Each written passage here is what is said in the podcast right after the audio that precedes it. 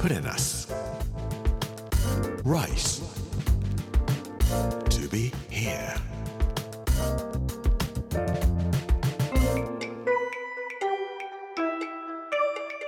こんにちは、作家の山口洋二です。この時間は Prenas Rice To be here というタイトルで、毎回食を通して各地に伝わる日本の文化を紐解いていきます。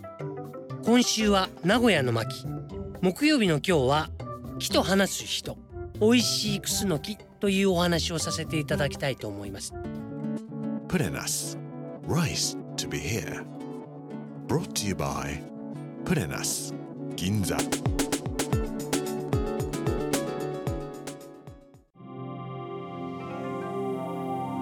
毎年何度か名古屋に行くことがありました。中日新聞が主催する講座の講師としてです。ある時、菅原道真についてお話をさせていただいたことがございました。そしたら受講者のお一人の方が、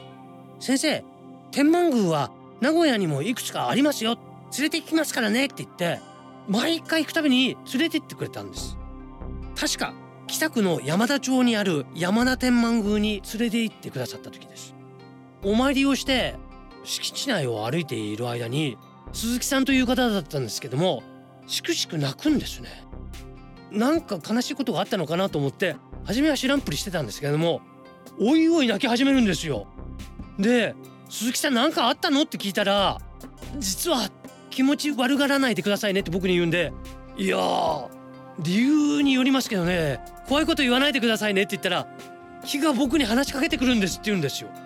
木ってどの木ですかって言ったら、境内にあったイチョウの木がぐちゃぐちゃに切られてるんですよ。かなりでっかい木ですよ。直径にメートルぐらいある木なんですけども、うーんって一回にチェーンソーかなんかで切ればいいものをガサガサガサっとこう切られていて、そいつが自分に助けてくれ助けてくれって言って泣いてくるんだそうです。木とお話ができるんですかって言ったら、実はそうなんですって言うんですよ。Prenas Rice to be here。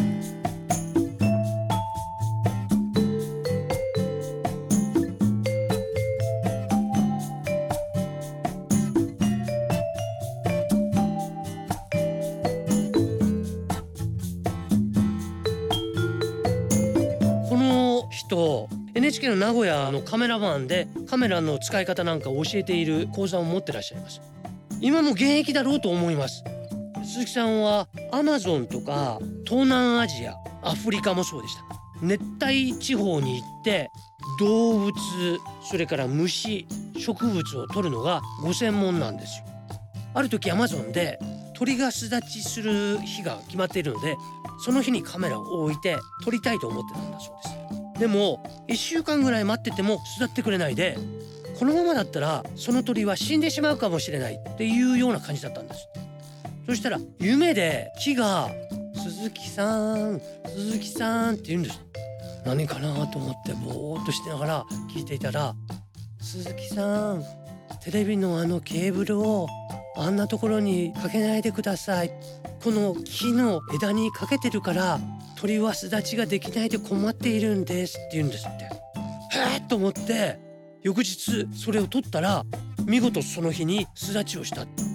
以来ですね、名古屋でも木がガードレールのようなところにめり込んだりし始めると、その木が鈴木さん鈴木さんめり込みそうなんですけどって言ってくるんで、名古屋の市役所の土木課なんか知りませんよ、そういうところに行って、どっかのその木がそろそろめり込み始めそうなので、なんとかしてあげてくださいって言うと、土木家の人たちがそういうことをやってくれるんだそうです。そうすると、鈴木さん助かりました、ありがとうございますって言って、木がお礼を言いに来るそうです。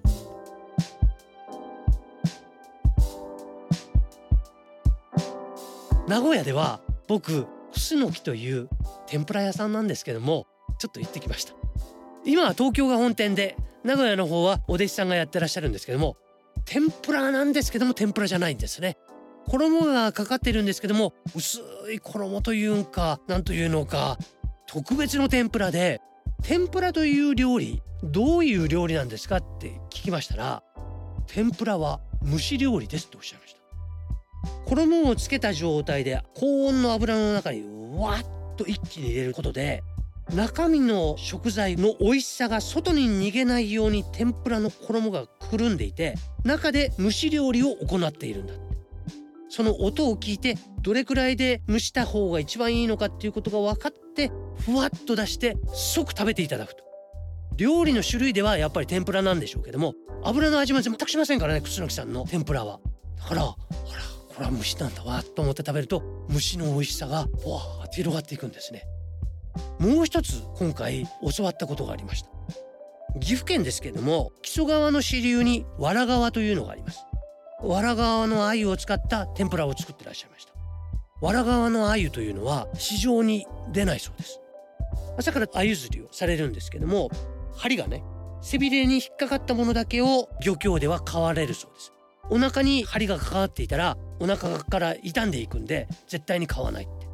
もちろん大きさをどれくらいがっていうのを選別はするんですけれども、息のいいやつをたらいの中に入れといて、ものすごい高電圧の電気で一瞬でバッて殺すんだそうです。でその場で真空パックしてしまうんだそうです。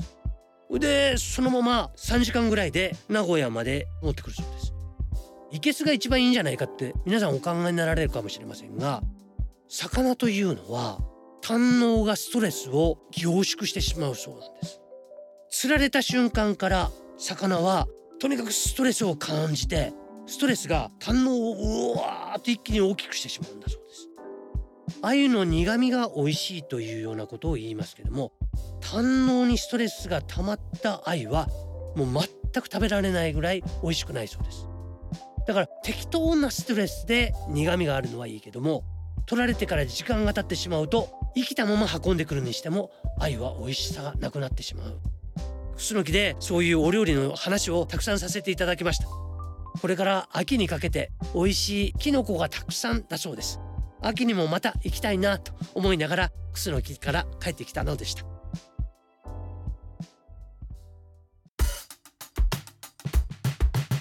Prenas Rice To be here。 Prenas Rice To be here。 木曜日の今日は木と話す人、おいしいクスの木というお話をさせていただきました。来週は長野の脇についてお話をさせていただきたいと思います。この番組はポッドキャストでもお楽しみいただけます。聞き逃した方やもう一度聞きたいという方、ぜひこちらも聞いてみてください。